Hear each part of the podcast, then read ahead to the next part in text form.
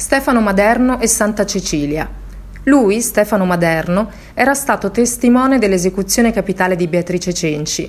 Poco dopo, nel 1599, fu chiamato a scolpire in marmo la salma di Santa Cecilia, che, riesumata, fu ritrovata con il profondo taglio sul collo, corrispondente proprio a quanto descritto nell'antica leggenda del martirio. Dopo quasi 1400 anni è ancora miracolosamente intatta.